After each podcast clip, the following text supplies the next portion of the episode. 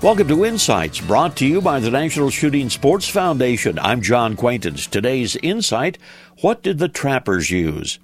Well, the earliest American trappers headed west with high hopes and long rifles, and it wasn't long before the rifles were deemed to be inadequate for the task at hand.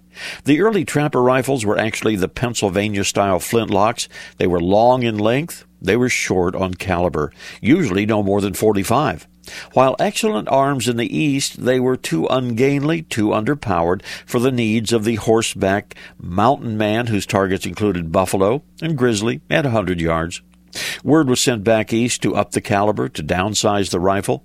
Some older guns were actually refurbished, but most were replaced with 50 plus caliber flint or percussion lock rifles with heavy barrels, chunky stocks, and iron fittings. They were a new kind of gun favored by the plainsmen. Typical of the breed was the St. Louis made rifles made by the brothers Hawken. Customary powder charge, about half the weight of the bullet or round ball. With a full charge, the man behind the Hawken could kill out to ranges of 250 yards. That's what the trappers used. This reminder, visit us on the web at nssf.org slash insights. Lots of information about the shooting sports. This is John Quaintance.